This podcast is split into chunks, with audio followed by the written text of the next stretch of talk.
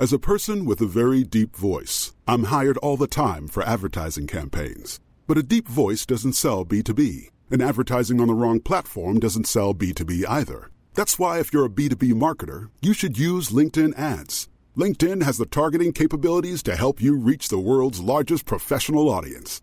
That's right, over 70 million decision makers all in one place. All the big wigs, then medium wigs, also small wigs who are on the path to becoming big wigs. Okay, that's enough about wigs. LinkedIn ads allows you to focus on getting your B2B message to the right people. So, does that mean you should use ads on LinkedIn instead of hiring me, the man with the deepest voice in the world? Yes. Yes, it does. Get started today and see why LinkedIn is the place to be to be. We'll even give you a $100 credit on your next campaign. Go to linkedin.com slash results to claim your credit. That's linkedin.com slash results. Terms and conditions apply. Hey, I'm Ryan Reynolds. At Mint Mobile, we like to do the opposite of what Big Wireless does. They charge you a lot, we charge you a little. So naturally, when they announced they'd be raising their prices due to inflation, we decided to deflate our prices due to not hating you. That's right. We're cutting the price of Mint Unlimited from $30 a month to just $15 a month. Give it a try at mintmobile.com slash switch. $45 upfront for three months plus taxes and fees. Promo rate for new customers for limited time. Unlimited more than 40 gigabytes per month. Slows. Full terms at mintmobile.com.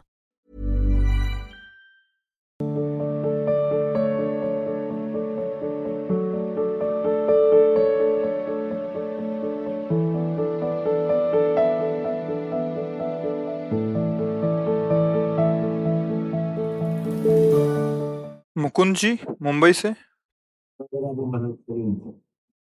Radhe Radhe प्रणाम गुरुदेव। महाराज जी अगर कोई आत्मा प्रेत योनि में भटक रही है तो उसकी मुक्ति के लिए हम क्या कर सकते हैं? श्रीमद भागवत तो गरज रही है। श्रीमद भागवत का सप्ताह पारायण करवाओ। किसी भी विद्वान ब्राह्मण से जिसको भागवत उच्चारण का ज्ञान है मूल पाठ करवा ले। मान लो विस्तृत रूप से नहीं है तो मूल पाठ की भेंट देकर और उसका संकल्प करवा कर पाठ करवा दे, उद्धार हो जाए। बिल्कुल ध्रुव सत्य श्रीमद भागवत सप्ताह तो गरज रही प्रेत योनि के उद्धार के लिए। बिल्कुल उसमें कोई परेशानी नहीं। अगर भागवत भी कराने की सामर्थ्य नहीं तो नाम जप करो, उसको प्रदान करो। नाम जप करके उसको भावना से करो तो भगवान तो देख रहे ना, नाम जप से उसका कल्याण हो जाएगा। समझ रहे जी। दुर्गानंद देवांगन, रायपुर से। राधे राधे राधे राधे गुरुदेव आपके चरणों में सादर प्रणाम। गुरुदेव मैंने आपके मुखारविंद से सुना है कि संसार का सबसे बड़ा पाप निंदा है। गुरुदेव हर रोज की दिनचर्या में हम ऐसी काफ़ी बातें कर देते हैं जिसमें किसी की निंदा होती है जाने अनजाने में। ऐसी चर्चा के भागीदार बन जाते हैं। वास्तव में निंदा का क्या तभी अर्थ तो तभी तो हृदय हमारा साधन करने पर भी आनंद का अनुभव नहीं होने दे रहा। सबसे ज़्यादा पाप वाणी से ही बनता है। हम लोग असावधान जन है ना तो निंदा का तात्पर्य है किसी भी व्यक्ति के, किसी भी व्यक्ति के विषय में हम छिद्रान्वेषण कहते दोष दर्शन दोष दर्शन करके उसको बोलना। जैसे आप गलत हो, हमारे सामने हो, हम आपसे कह रहे हैं कि देखो ये आप गलत कर रहे हो, धर्म विरुद्ध। इसे निंदा नहीं कहते लेकिन अब आप चले गए फिर वो आप देखो जो व्यक्ति आया था बहुत दुष्ट और नीच आचरण करने अभी निंदा होगी किसी मित्र को या किसी समाज को या किसी भी संबंध को यदि हम गिरते हुए देख रहे हैं ठीक उसी को बोले तो उसे निंदा नहीं कहते, उसे संभालना कहते हैं। लेकिन उसके पीठ पीछे, उसके छिद्रान्वेषण, दोष दर्शन करके, फिर उसकी बुराई करना, इसे पर निंदा के किए ते आवत नहीं कछु हाथ। मूरख पर्वत पाप को ले चल अपने साथ। उसके पापों का बोझा अपने साथ लेकर चलते हैं। फिर दूसरी बात कही, भक्तन निंदा अति बुरी, भूल करो जिन कोय किए सुकृत बहुजन्म के, क्षण में दारे खोए। भक्तों के लिए तो बहुत होश में रहो, भगवान के जन है। अगर उनकी निंदा करोगे तो एक क्षण में तुम्हारे कई जन्मों के पुण्य नष्ट हो जाएँगे। जो अपराध भक्त कर करे, राम रोष पावक सो जरे जैसे अब भक्त अपने लोग तो बनते हैं। सत्संग सुना, गुरुजनों की बातें सुनी तो चल दिए। अब गंदे अभ्यास हैं। तो आज ही तो नहीं छूट जाएँगे ना। धीरे धीरे छूटेंगे। तो हमने उसी प्रारंभिक साधक को देखा, जो चलना चाहता है, पर अभी ठीक से चल नहीं पा रहा। अब वो निंदा लायक नहीं है। दोष उसमें है, पर वो जैसे बीमार आदमी डॉक्टर के हाथ लग जाए अच्छे तो अब वो स्वस्थ हो जाएगा। तो अपिचेत सुदुराचार हो भजते माम अनन्य भाग साधुर समंतव्य सम्यक व्यवसिता ऐसा। वो दुराचारी था अभी दुराचार उसका हटा नहीं है, पर उसने निश्चय कर लिया कि एक भगवान के सिवा हमारा उद्धार कोई नहीं कर सकता। भगवान कहते अब मैं उसे साधु बनाऊँगा, आज्ञा करता हूँ, मानो साधु है। अब आप उसके कोई तो फिर आपके पड़े नष्ट हो जाएँगे। दूसरी बात, सिद्धांत में, तात सुनहु मायाकृत गुण और दोष अनेक। गुण या उभय न देखी देखी स्वाविवेक बोले, हे तात, ये गुण दोष दोनों माया रचित हैं। उत्तम गुण तो ये है कि न किसी के गुण देखे न द्वेष देखे दोष देखे सब में भगवान को देखे सब प्रभु भी। हमें क्या मतलब है? तेरे भावे जो कले भलो बुरो संसार नारायण तू बैठ के अपनो भुवन बुहार। जब हमारे नेत्र ठीक हो जाएँगे तो कोई बुरा दिखाई ही नहीं देगा। जड़ चेतन जग जीव जत सकल राम में जा। सी राम में सब जग जानी। है? सर्वत्र अपने आराध्य देव। तो हमें वाणी को तो बहुत, वाणी से बहुत बड़ा अपराध बन जाता है। शरीर से अपराध तो लोग सावधान ही प्राय, जो असावधान है उनकी तो चर्चा ही नहीं है, पर वाणी से तो बड़े बड़ों से बन जाता है जो अपने को अपने लोग परमार्थ के पथिक कहते हैं। तो कंचन तजना सहज है, सहज तिया का नेह, मान बड़ाई ईर्ष्या, दुर्लभ तजना ए परमार्थ के पथिक देखो, उसकी बड़ाई हो रही। तो और सब हम ठीक कर ले गए, लेकिन ईर्ष्या हमारे अंदर है। तो फिर ये कहेंगे कि हाँ ठीक है, पर अब जो पर के आगे निकला, वो तुम्हारे पर काट दिए परमार्थ के गिरा दिए। तो इसमें सावधान रहना चाहिए। सब अपने अपने गुण धर्म के अनुसार बर्ताव कर रहे हैं। हमें कहीं बुरा दिखाई दे रहा है तो हमारा मित्र है तो उनसे समझा देते हैं। नहीं मानता है तो भगवान से प्रार्थना करते हैं, हे भगवान आप इसकी बुद्धि को शुद्ध कर दो। नाथ है, हमारा मित्र है, हमारे परिवार का है, हमारे देश का है, हमारा पड़ोसी, जो भी भाव रख करके। अगर इस कोटि का भाव है तो उत्तम, और इससे भी उत्तम भाव, कि नाथ आप ही इन रूपों में विराजमान कर अब मेरे अंदर भ्रम नहीं कर सकते कि आप बुरे हो। आप ही ऊपर हो, आपका ये माया खेल है। नाथ, आप ही सब में, अब कोई निंदा की गुंजाइश नहीं रही, पर वो बहुत ऊँची बात है। ये बात तो समझ सकते हैं ना कि प्रभु, आप इसकी बुद्धि शुद्ध कर दो तो आपका गुणगान करने लगे, अच्छे आचरण करने लगे। हम निंदा करेंगे तो उसका भी भला नहीं होगा, हमारा भी भला नहीं होगा। और दोष, द्वेष ये हो जाएगा तो फिर बात बनेगी नहीं। समझ पा रहे आप? जी। पूजा जी? राधे राधे महाराज जी आपके चरणों में कोटि कोटि प्रणाम। महाराज जी जैसे कहते हैं कि समय आने पर सब होगा और ये भी कहते हैं कि कर्म भी करना पड़ेगा तो जो हम कर्म करेंगे अच्छे या बुरे उससे जो लिखा है अच्छा, वो बदलेगा क्या? देखो जैसे खेती आपकी है ना तो कहा जाएगा कि समय आने पर अन्न पैदा हो जाएगा तो हाथ में हाथ धर के बैठ जाओ। उसको निकाओ मत, उसमें उर्वरक मत डालो, उसकी सुरक्षा मत करो। तो समय आने पर भूसा भी हाथ नहीं लगेगा अन्न की तो बात तो लगाना उसमें कर्म। समय आने पर हो जाएगा, पर कब? संभाल करो। अच्छा। जो पीछे हमने कर्म किए हैं, कुछ अच्छे कर्म हुए, कुछ बुरे कर्म हुए, अब उनका फल आ रहा है। तो अब हमको ऐसे कर्म का ज्ञान हो, जो अच्छे बुरे दोनों को मिटा दे। ऐसा कर्म केवल भगवान का भजन ही है। जिसे कर्म योग कहते हैं। सबसे बड़ा योग क्या है? तेषाम सतत युक्तानाम भजताम प्रीति पूर्वकम ददामि बुद्धि योगम तम। ये न माम थे राधा राधा, कृष्ण कृष्ण। जो नाम गुरुदेव ने दिया है, वो नाम प्यार से प्रीति पूर्वकम सततम, निरंतर भजताम प्रीति पूर्वकम स्वाद ले लेकर के। राधा राधा। प्रीति पूर्वक ये सब कर्म संस्कारों को भस्म कर देगा। या आत्मबोध, दो ही में सामर्थ है। आत्मबोध या भगवान की शरण में होकर निरंतर भजन, सब काम हो गया। जो एकमात्र अपने स्वरूप में स्थित हो गया, सारे कर्म बंधन छिन्न भिन्न हो गए, या एकमात्र आत्मस्वरूप भगवान का आश्रय लेकर निरंतर संसार के चिंतन को छोड़कर भगवत चिंतन परायण, सब काम करते हुए भी, सब कार्य करते हुए, दिव्यता आ जाएगी, दिव्यता। मतलब जो भी महापुरुषों के चरित्र पढ़े जाते हैं, वो इसीलिए पढ़े जाते हैं कि हम ऐसी स्थिति में भी भगवान का भजन कर सकते हैं। भक्तमाल भक्तों के चरित्रों को पढ़ने से बड़ा उत्साह होता है कि वो गृहस्थ हैं। बहुत कोई वैसा कार्य नहीं कर रहे कि, पर उनका भजन चल रहा है। चमड़ा धोना, धो के सुखाना, काट के उसकी पादुका बनाना। समझ रहे? और जिससे चमड़ा धो रहे हैं, वो कठोता बहुत बड़ा है। और निरंतर राम राम राम राम राम। अंदर चल रहा है, सब सारे कार्य हो रहे हैं। वो कठोते के जल का प्रताप बड़े बड़े योगियों को आश्चर्यचकित कर दिया। बड़े बड़े एक बार गुरु गोरखनाथ जी श्री रविदास जी के दर्शन करने गए, क्योंकि महिमा भक्तों की प्रकाशित होती है। जब नज़दीक गए तो ऐसे चुल्लू में लिया और खा लो। तो खप्पर था, खप्पर ऐसे लंबा दिया।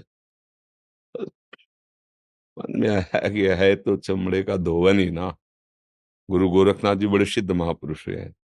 कबीरदास जी के पास गए। तो संकल्प से प्रकट हुई कमाली नाम की कन्या थी तो गोरखनाथ जी की दृष्टि को देख के कहा कि हमें प्रसाद देंगे ये हाँ ले लो। पी गए। गोरखनाथ जी अपना पात मार्जन के जब उनका ब्याह हुआ तो जिस क्षेत्र में ब्याह हुआ तो गोरखनाथ जी वहाँ गए भिक्षा के लिए। बड़े चमत्कारिक महापुरुष थे। तो भिक्षाम दे। कहा, आओ महाराज, जो चाहोगे पवा देंगे। तो उनका खप्पर तो भर नहीं सकते, पवाने की बात क्या है?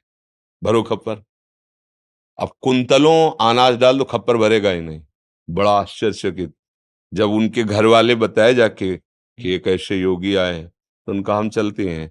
एक मुट्ठी ऐसे अनाज लिया और गए, खप्पर में डाला तो बाहर निकल पड़ा खप्पर से। तो बोले, ये सिद्धि कैसी? बोले, उसी कठौते के जल का प्रताप है कि मैं आगे और पीछे की साफ़, वर्तमान की साफ़ सिद्धियों को आपकी जानती हूँ। और हर सिद्धि का उत्तर देने के अंदर मेरे सामर्थ्य सिर्फ़ उस महापुरुष के उसी कठौते के जल से जो आपने मुझे पिलाया था। व्यवहार में और परमार्थ में कैसी ऊंचाई स्थिति है? क्या है? भगवान का मधुर मधुर नाम जप कर रहे हैं, अपनी सेवा कर रहे हैं। गृहस्थ में हो हल जोतना, व्यापार करना, नौकरी करना, बहुत से ऐसे कार्य हैं। तो क्या राम राम, कृष्ण कृष्ण, हरि हरि, राधा राधा बोलते हुए नहीं हो सकता? अभ्यास करो, जब युद्ध हो सकता है तो भजन भी हो सकता है। भगवान ने तो युद्ध के लिए कहा मामुनुष्मर युद्ध से सब मंगल हो जाएगा, सब आनंद। पर हम लोग आनंद चाहते विषयों में है ना। सत्य वस्तु की खोज नहीं हो पा रही है। विषयों में हम असत आनंद को सत मानकर जीवन पूरा खो देते हैं बात है। जी। हरीश पंत जी दिल्ली से? महाराज जी आपके चरणों में कोटि कोटि प्रणाम। महाराज जी बार बार आसक्ति हमें विवेकहीनता देती है और हम सही और गलत में भेद करना ही भूल जाते हैं और बाद में आत्मग्लानी होती है। कृपया मार्गदर्शन करें महाराज जी हम क्या करें थोड़ी और पावर बढ़ाने की ज़रूरत है। जैसे हमसे वो वज़न नहीं उठ रहा है तो हमें थोड़ा और अपना व्यायाम करके ताकत बढ़ाने की ज़रूरत होती है ना? ऐसे ही अभी हमारे विवेक की कमज़ोरी है। विवेक को कोई परास्त नहीं कर सकता, उसी का नाम विवेक है। जिसे अभी बुद्धि में विवेक जागृत नहीं हुआ, वो बुद्धि की है। जब विवेक बलवान हो जाएगा तो हमें आसक्ति नहीं परास्त कर पाएगी। अभी आसक्ति का तात्पर्य है मोह मोह का तात्पर्य है अज्ञान। तो विवेक अभी तो हुआ ही नहीं। जैसे हम पीतल को सोना समझ ले, ऐसे अभी बुद्धि में विवेक उत्पन्न नहीं हुआ, बुद्धि की चाल को हम विवेक समझ रहे हैं, इसलिए हार रहे हैं। और जब होए विवेक, मोह भ्रम भागा, तब सब विषय विलास विरागा। स्पष्ट सिद्धांत है। मोह गए बिनुराम, पद होई न दृढ़ अनुराग। मोह मूल बहुशूल प्रद अब ये मोह का नाश होता है विवेक से। और विवेक पुष्ट होता है भगवान के प्रेमी भक्तों के सत्संग से। बिनु सत्संग विवेक न होई और राम कृपा बिन सुलभ न सोई। देखो भगवान की कृपा हुई, आपको सत्संग मिल रहा है। अब सत्संग का लाभ क्या है? जो सुना, उस पे हम चले। अब उस चलने की सामर्थ्य नहीं है, वो कैसे आवे? तो हम चिल्ला चिल्ला कहते, नाम जप करो, राधा राधा राधा राधा। इससे तुम्हें पावर मिलेगा। कई बार हमने कहा है, वो महापुरुषों का भी है, कि जैसे दो लकड़ियों के रगड़ने से अग्नि पैदा हो जाती है, उसे अरण्य मंथन कहते हैं। ऐसे हमारी जीव और नाम का बार बार संयोग होने से दिव्य ऊर्जा शक्ति प्रकट होती है, और उसी ऊर्जा शक्ति के प्रकाश में जो हमें ज्ञान होता है तब भोगों का त्याग होता है और उसी प्रकाश में अपने स्वरूप का साक्षात्कार होता है, भगवान का दर्शन होता है, सब सदगुण आ जाते हैं, नाम से सब कुछ। नाम जपत मंगल दिशि दशहु, दशो दिशाओं में उसका मंगल हो जाता है। नाम जप नाम जप बढ़ाओ, भोजन ठीक रखो, सात्विक भोजन करो गंदी बातें जिन साथियों से बढ़ती हो, सुनने को मिलती हो, देखने को मिलती हो, करने की प्रेरणा होती हो, ऐसे साथियों से दूरी बनाओ। किसी एक ग्रंथ का नियम पूर्वक स्वाध्याय करो। जैसे श्रीमद भगवत गीता जी है श्रीमद भागवत है, रामचरित मानस है, या जो ग्रंथ आपको, बहुत सी गीता, पृष्ठ छोटी छोटी पुस्तिकाएँ, स्वाध्याय। सुमिरन, सेवा सत्संग, समाधि। जैसे किसी का पेट खराब हो तो पंच सकारण चूर्ण एक आता है आयुर्वेद में। कई चूर आते हैं। तो ये पंच सकार है। सा सा सा सा।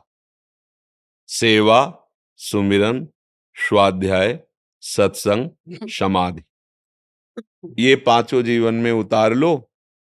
आप अध्यात्म की ऊंचाई पर पहुँच जाओगे। सेवा ठाकुर जी की या ठाकुर जी की भावना से किसी की भी सेवा, माता, पिता, परिवार, पशु, पक्षी, सुमिरन, भगवान के नाम का, भगवान के रूप का, भगवान की लीला का, सुमिरन। जो भगवान का नाम प्रिय हो, जो रूप प्रिय हो, हमारे ही भगवान है, बहुत रूपों में है, आप उनमें प्यार से भजो उनको।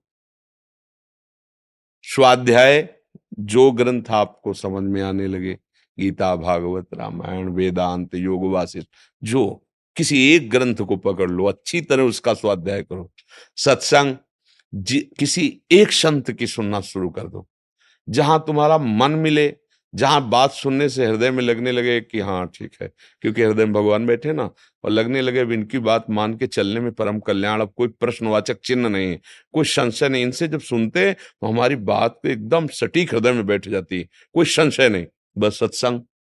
सत्संग का मतलब है हमारे संशय खत्म होते जाए और हमारे हृदय में विकारों से जीतने की सामर्थ्य आती रहे। तो समझो साधु संग हो रहा है, ये अंदर परिचय मिलता है।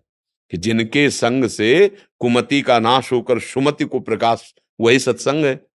और अगर कुमति बढ़ रही है, सुमति नहीं बढ़ रही तो गड़बड़ हो रहा है, अभी सत्संग नहीं हो रहा है। और समाधि कहते हैं, वृत्तियों का शांत हो जाना, मन का संकल्प रहित हो जाना, बुद्धि का परमात्मा में अचल स्थित हो जाना। अब उसका अभ्यास भी किया जाता है थोड़ा थोड़ा मान लो, चौबीस घंटे में कुछ मिनट ऐसे निकालो जिसमें कोई चेष्टा नहीं, शांत बैठे। क्या आ रहा है अंदर? क्या चल रहा है? जाँच करो। संसारिक बातें आ रही ये तो असत है। ये भी असत है। सत्य तो भगवान है ना। इन भोगों को तो बहुत बार भोगा है। बहुत जन्मों में भोगा है। काट। धीरे धीरे वृत्तियाँ शांत होती जाए। कभी कभी अपने को जाँच करना चाहिए ना। अब इतना बाहर हम फंसे हुए कि अंदर की जाँच हो ही नहीं पाती है। कहाँ हो पाती है? जब खाली समय मिला तो टीवी चल रही है, पेपर पढ़ रहे हैं, प्रपंच की बातें कर रहे अंदर घुसने का समय कब आप कहा है? कि थोड़ी देर शांत बैठकर आ जाओ अंदर। आओ समाधि भीतर। चित उतना डुला, आओ समाधि भीतर। अगले मत बनो, नहीं तो अगला शुरू हो जाएगा, अगले जन्म का हिसाब फिर शुरू हो जाएगा। ये जन्म मिला है कर्म बंधन काटने के लिए कर्म बंधन में बंधने के लिए नहीं मिला है तो खूब नाम जप करो, नहीं? सेवा, सत्संग, स्वाध्याय और थोड़ी देर एकांत सुखमाश्यतम अथा तो ब्रह्म जिज्ञासा, एकांत में बैठ करके अपने अंदर की वृत्तियों को जाँच करे और उनको प्रभु में समर्पित करे, नाम या मंत्र जपते हुए उनमें अर्पित करे बार बार तो ये अभ्यास धीरे धीरे शांत करने लगेगा मनोर इंद्रियों पर। बहुत काल तक दो चार दिन वाली बातें नहीं है, कई जन्मों से बिगड़ेल मन है अगर एक मिनट भी लगने लगे तो काफ़ी आपने विजय प्राप्त कर ली एक मिनट भी। क्योंकि कई जन्मों का बिगड़ा हुआ रोग अगर थोड़ा भी सुधरना शुरू हुआ तो दवा काम कर रही है धीरे धीरे काम कर जाएगी। समझ पाया परवीन जी गाजियाबाद से। जय श्री राधे। गुरु जी आपके चरणों में कोटि कोटि प्रणाम। गुरु जी, मैं आपको छह महीने से सुनना शुरू किया हूँ। मुझे मेरे जीवन की मंजिल मिल गई है। गुरु जी मिल गए। मैंने शराब, अंडा खाना बिल्कुल बंद कर दिया है। गलत विकार भी बिल्कुल खत्म से हो गए सारा दिन राधा राधा नाम जप करता हूँ, पूरा दिन आपको ही सुनता हूँ। महाराज जी, एक दुख है कि आप तीस साल पहले क्यों नहीं मिले? मिलते तो मेरी जवानी व्यर्थ ना गुजरती। तो जब जगे तभी सवेरा। है अब आप जागे चिंता मत करो। पीछे को भूल जाओ, जितनी श्वासें बची है राधा राधा तो जो बाल्यावस्था से करने से होता वो तुम्हें अब भी हो जाएगा। जितना समय अब आपके पास बचा है गंदे आचरण ना किए जाए और नाम जब किया जाए तो भगवान बड़े कृपाल है। हाँ देखो इस नहीं नहीं वो भी ठाकुर सेवा है। ठाकुर सेवा है। देखो अगर सब भी रखते हो जाएँगे तो रोटी मांगने कहा जाएँगे? ये भी तो बात समझो ना। भगवान के दो बनाए हुए मार्ग हैं, एक विरक्त एक गृहस्थ। तो हम भी तो पैदा गृहस्थी में हुए ना। मैया बाप तो हमारे भी। अगर वो गृहस्थ ना होते तो हम कैसे विरक्त पैदा होते? अच्छा विरक्त पैदा हो गए। अब हमारे शरीर का पोषण कहाँ हुआ? गृहस्थों से ही तो हुआ। उनके दरवाजे में जाके रोटी मांगी, मिला, शरीर पोषण हो अगर हमारा परमार्थ बना तो इसमें सबसे बड़ा योगदान गृहस्थ का है। नहीं है? हम पैदा गृहस्थ में हुए, हम पले गृहस्थ में, हमारे कपड़े गृहस्थ के द्वारा दिए गए, हमें जो हमें साधन की सामग्री चाहिए, वो सब गृहस्थों से मिली। तो गृहस्थ धर्म कोई दुनियादारी नहीं है। भगवान की आराधना बस उसको समझ ले। जो पैसे हम शराब पीने में लगाते हैं, मांस खाने में लगाते हैं, होटलबाजी, गंदे आचरणों में लगाते हैं, यदि हम उसे अपने परिवार की सेवा में लगावें संत सेवा में लगावें पशु पक्षियों की सेवा में लगावें बीमारों की सेवा में लगाएँ तो बढ़िया बन गई बात। देखो जो शराब रोज पीते हैं, सौ दो सौ की तो पीते ही होंगे। तो हम कह रहे हैं कि अगर बीस रुपया रोज निकाल के रख लो, बीस रुपया। तो महीने में कितने होते हैं? छह सौ रुपये होते हैं। छह सौ रुपये में कितनी गाय का भोजन हो जाएगा? आप सोचो, छह सौ रुपये में किसी बीमार आदमी के उसमें दोगे तो कम से कम उसके से हाँ किस छह सौ रुपये किसी गरीब की सेवा में लगा दो। जो शराब पीने में लगाते तो उतने से काम हो जाएगा।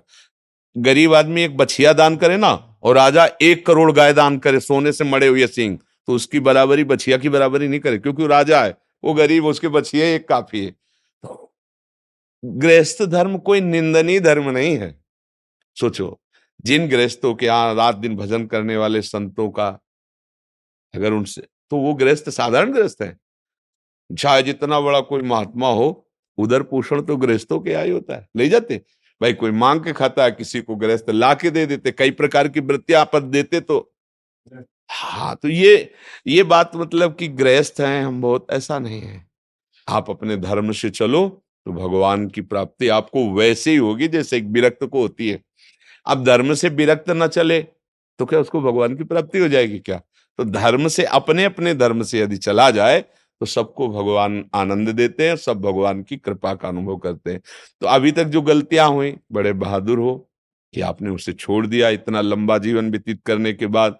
अब आगे अच्छा व्यवहार रखो, अच्छे भाव से। तो देखो, हमारे भगवान तो इतने कृपालु हैं कि अंतिम समय पुत्र के वाहने से नारायण निकल गया तो भगवत प्राप्ति हो गई। फिर जानबूझ के जब राधा राधा बोलेंगे तो हमें भगवत प्राप्ति में संशय है क्या? इसलिए धैर्य पूर्वक रहो अब जो समय बचा उसे सार्थक कर लो गाँव के लोग या पड़ोस के या मित्र जन आके गंदी बातें संसार की बात As a person with a very deep voice, I'm hired all the time for advertising campaigns. But a deep voice doesn't sell B2B, and advertising on the wrong platform doesn't sell B2B either. That's why if you're a B2B marketer, you should use LinkedIn ads. LinkedIn has the targeting capabilities to help you reach the world's largest professional audience. That's right. Over 70 million decision makers all in one place. All the big wigs, then medium wigs, also small wigs who are on the path to becoming big wigs. Okay, that's enough about wigs. LinkedIn ads allows you to focus on getting your B2B message to the right people. So, does that mean you should use ads on LinkedIn instead of hiring me, the man with the deepest voice in the world? Yes. Yes, it does.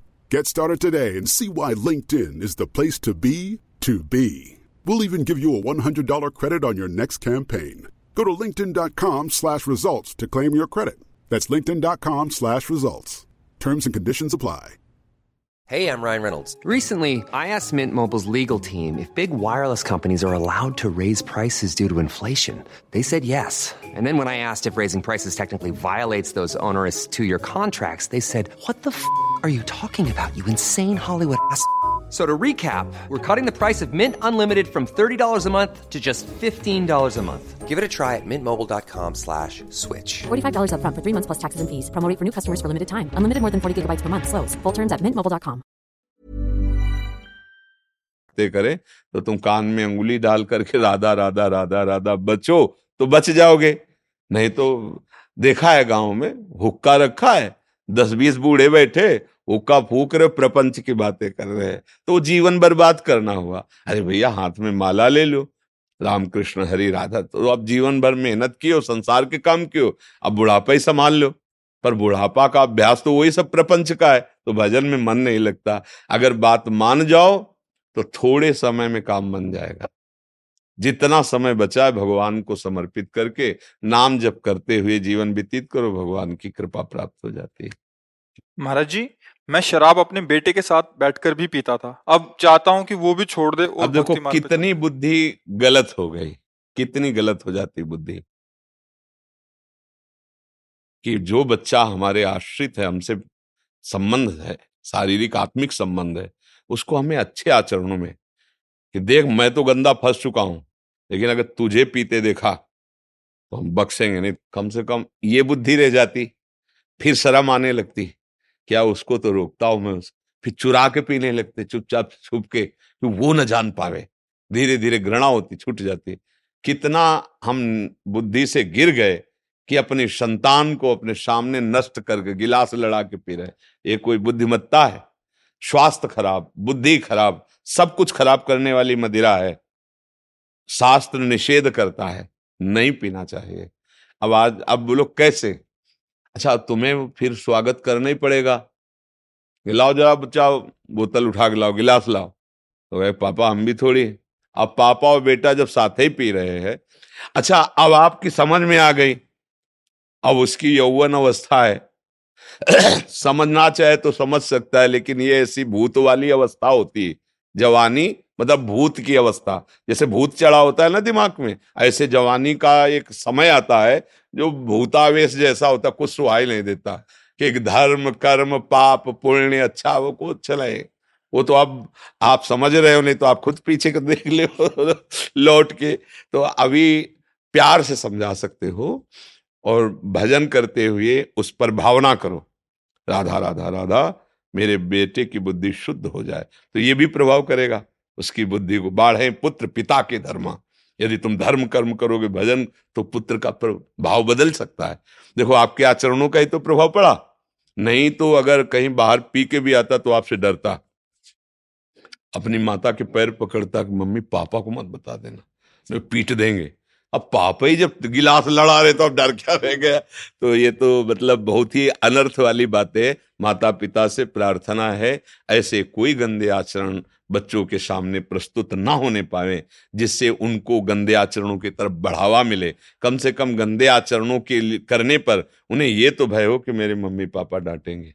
ऐसा तो ना खुल जाए कि mummy papa के सामने ही गंदे आचरणों में प्रवृत्त हो जाए। तो इसलिए सावधान रहो। जी। अमित भाटी जी। राधा वल्लभ सिंह राधा वल्लभ श्री हरिवंश महाराज जी आपके चरणों में कोटि कोटि नमन। महाराज जी श्री जी की कृपा से आपसे पहले भी एक प्रश्न पूछ चुका हूँ कि अगर कोई माँ बहन के साथ हिंसा कर रहा हो तो हमें क्या करना चाहिए? गुरुदेव आपके इसका जवाब बहुत ही सुंदर दिया। आशा है उससे लोग काफ़ी प्रेरित हुए होंगे। गुरुदेव आपको आज के समय में लाखों लोग सुन रहे हैं और आपकी वाणी पर लोग काफ़ी अमल भी कर रहे हैं। आज के समाज में आपने राधा नाम की एक नई ऊर्जा प्रदान की है। गुरुदेव इसमें पहली बात यह है कि फिर हम प्रार्थना करते हैं साउंड में कोई सामर्थ्य नहीं होती बात मशीन की होती है। मशीन हटा दो तो साउंड कुछ नहीं बोल पाएगा। ये साउंड है। इसमें पावर ऊर्जा गुरुदेव है प्रिया जो है। ये सब उन्हीं का बात है हमारी तो कोई बात हमारी बात तो वो स्वामी तुलसीदास जी के सामने जब अकबर सम्राट ने ताज उतार के रखा तो आँसू आ गए। तो बाद में उनके निज जनों ने पूछा कि, प्रभु, बादशाह ने प्रणाम किया, ताज रख दिया, इसलिए आँसू आ गए? बोले, नहीं, इसलिए आए कि जब राम का नहीं था तो मांगने से रोटी भी नहीं मिलती थी। आज राम ने स्वीकार कर लिया तो बादशाह भी ताज उतार के रखता है। बात नहीं, उनकी स्वीकृति से है। अपने लोगों का क्या है? पूरा जीवन, भिक्षुक जीवन, भला हमारी सामर्थ्य क्या कि हम राधा नाम की महिमा प्रकाशित कर सके, हमारी सामर्थ्य क्या हम किसी के अंताकरण का परिवर्तन बस ये कि करें, करावें आप सब और जने बढ़ाई दें। जी। महाराज जी आशा है कि आज के प्रश्न से भी काफ़ी लोग कुछ सीखेंगे। गुरुदेव जिस बाप ने अपनी जान से भी प्यारी बेटी दी हो जिस भाई ने अपनी हमजोली बहन दी हो एक बहन ने अपनी परछाई दे दी हो एक माँ ने जो दुनिया सब कुछ दे सकती है बट अपनी संतान उस माँ ने अपनी बेटी दी हो गुरुदेव फिर भी लोग आजकल की शादियों में काफ़ी दहेज मांगते हैं और अगर मन मुताबिक दहेज नहीं मिले तो लड़की के साथ हिंसा तक कर देते हैं। गुरुदेव इस पर भी थोड़ा प्रकाश डालेंगे तो सब लोगों की आँखें खुले आप प्रकाश क्या डालना है? बात यह है कि जो अपनी बेटी को दे रहा है तो मुझे तो लगता है कि जितनी उसकी सामर्थ्य होगी, उठा नहीं रखेगा। जैसा हमने देखा है, क्योंकि कहीं तो पैदा हुए हैं, परिवार में ही, और देखा है कि जितनी अपनी सामर्थ होती है, बाप, माँ और परिवार, वो कर्जा लेके भी चाहता है, भले मांगो या ना मांगो, कि हम अच्छे से अच्छा अपनी बेटी का ब्याह करें, बरातियों का स्वागत करें। पर जब वर पक्ष के ये बात रख देते हैं कि इतने लाख या इतने तो उस ममता भरे परिवार में विषमता पैदा हो जाती है कि इससे अच्छा है बेटी पैदा ना होती। ये जो आज गर्भ हत्याएँ हमारे बहुत बड़े पाप की प्रवृत्ति बढ़ रही है, माताओं बहनों में भी, समाज में भी तो उसका कहीं ना कहीं काफ़ी दोष इस दहेज प्रथा पर है। क्योंकि हमने देखा है कि गाँव के जैसे किसान आदमी है, बेटी को पढ़ाया लिखाया, सुंदर पुष्ट किया ब्याह योग्य हुई जिनके घर में अब बोले हमको इतने लाख चाहिए, और बेचारा आके घर में बैठ के रो देता है कि किसी तरह तो हम परिवार का पोषण कर रहे हैं, क्या करें? अब बेटी का ब्याह करना है, थोड़ा खान पान हो रहा हो जिस घर में, थोड़ा लड़का अच्छा हो और वो इतने लाख मांग रहे हैं और अपनी खेती पूरी जमींदार के यहाँ रख देता है। और ब्याज पे ब्याज लगा मतलब कितना उसको क... अब क्या सोचेगा पड़ोसी जो देखा दशा कि यार इससे अच्छा मार दो। बुद्धि भ्रष्ट हो गई, दहेज प्रथा के भय से। अच्छा कुछ ऐसे हम वहाँ थे निम्बुआ घाट, गंगा जी के किनारे भ्रमण करते फतेहपुर ज़िले में। तो ऐसे संतों के पास तो आते रहते ना दर्शनार्थ या संभाषणार्थ तो एक गृहस्थ ब्राह्मण परिवार के आते थे। तो अब जब मार्ग में चल रहे हैं तो कभी कोई ना कोई बात तो हो ही जाती भागवती तो अपनी बेटी को लाए थे तो यहाँ सब जली हुई थी ऐसे पूरे, ऐसे। इतना चेहरा ऐसे, और सुंदर एकदम, और अच्छे तो वो जब आए तो दृष्टि तो जाती ना जैसे तो वो भयावही दृष्टि देखी तो उनका, इस बच्चे को क्या हो गया? तो उनका महाराज, इसका ब्याह किया था, जितनी हमारी सामर्थ्य थी, जितना उन्होंने मांगा था, उतना दहेज दिया था। पर वो लोग, अब जो सुशील बच्ची थी, जब वो बता रहे थे, तब उसके आँसू चल रहे थे उस बच्ची के।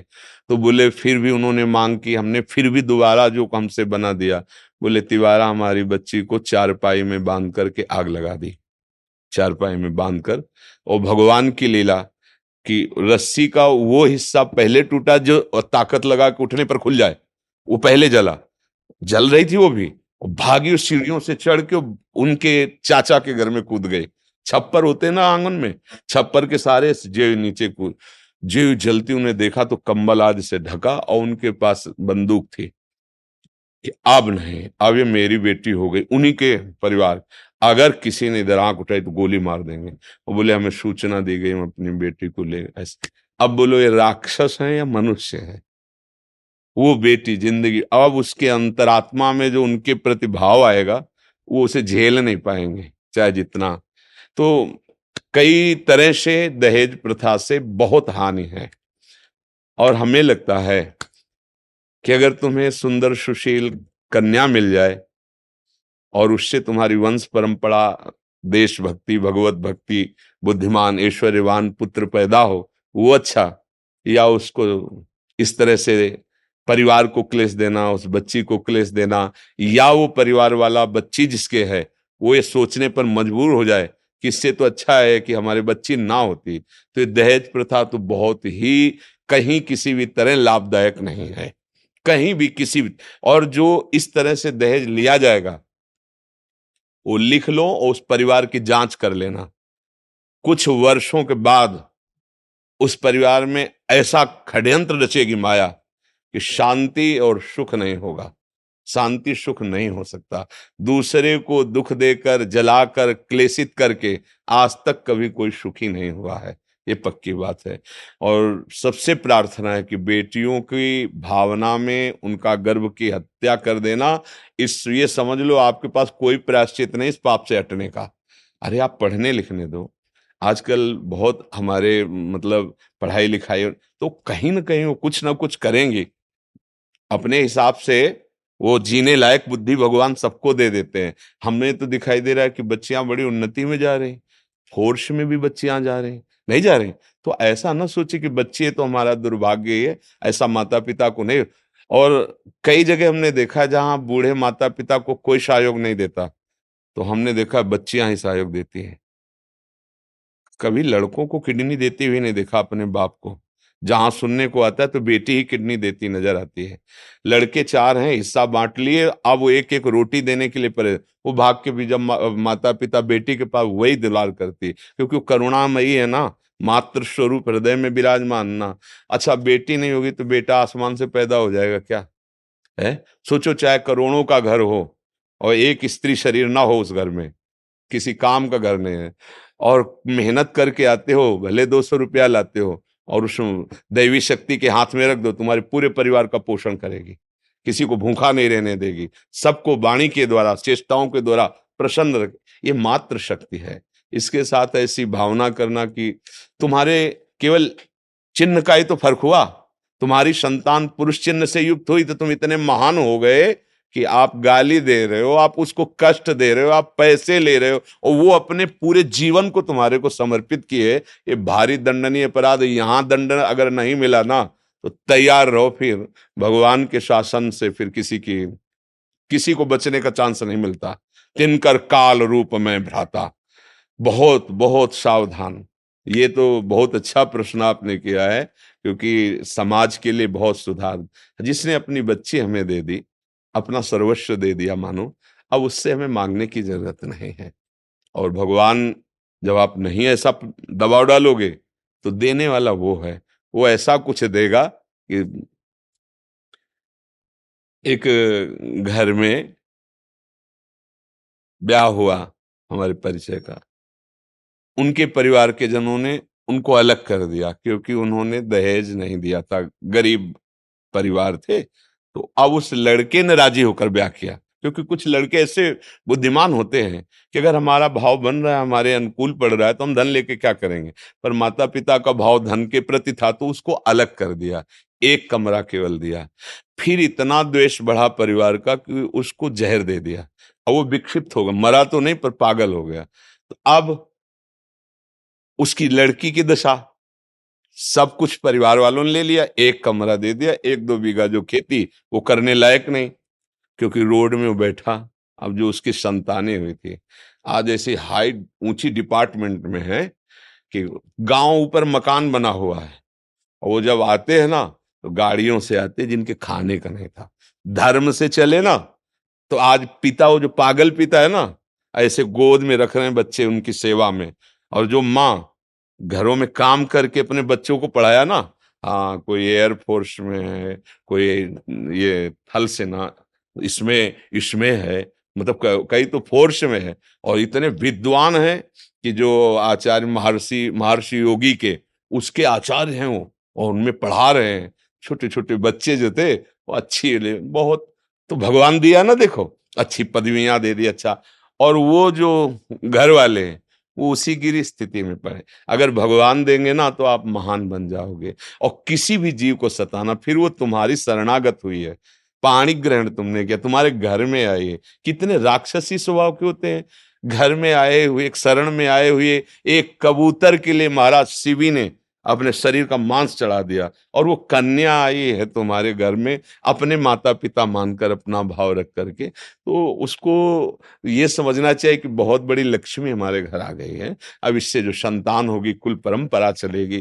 तो ये दहेज प्रथा तो बिल्कुल ही इस पर सरकारी शासन भी होना चाहिए और सामाजिक खुद हमारी ऐसी स्थिति होनी चाहिए कि हमें चाहिए कि हम अपने धन से संतुष्ट रहे। आपने कन्या दे दिया, बहुत सुंदर बात है। अब हमारा खुद भाग्य आगे काम करेगा, हमें आपसे नहीं चाहिए। और हमने देखा है कि माता पिता ऐसे बात अलग है, कोई दुष्ट स्वभाव का हो, नहीं, वो कोशिश करते हैं, मैं क्या दे दूँ अपनी बेटी को?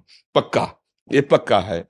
हाँ मतलब जब बेटी विदा होती है ना, जनक जी के भी आँसू आ गए थे। जी को विदा कर रहे कोई भी ऐसा पिता ले जिसके हृदय में तो वो काहे को रखेगा? अपने जो जितनी सामर्थ्य उतना तो दे ही देगा। तो इसलिए मुझे लगता है दहेज नहीं मांगना चाहिए। दहेज देने के भय से गर्भ में बेटी की हत्या नहीं करनी चाहिए। वो इत आज का समय देखो आज का समय ऐसा है कि बेटी देखो हमारे राष्ट्र में तो बेटी ही राष्ट्रपति है? हमारे देश के राष्ट्रपति कौन है? है नहीं? मतलब राष्ट्र के स्वामित्व का जो प्रथम पद है वो देवी बैठी हुई है शक्ति तो बैठी हुई है। हे अगर बिटिया पढ़े लिख गई तो राष्ट्रपति भी बन सकती है।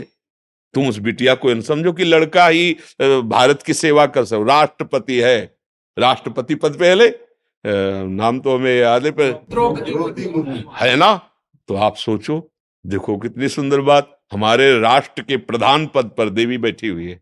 तो हमें चाहिए कि हम अपनी पुत्री को पढ़ाएँ लिखाएँ सुशील आज के वातावरण की गंदगी से दूर बचाएँ और फिर भगवान चा, चाहेंगे तो आज की देखो आज की पढ़ी लिखी बच्चियाँ ऐसी है ना कि वो अपनी सामर्थ्य से जी सकती हैं।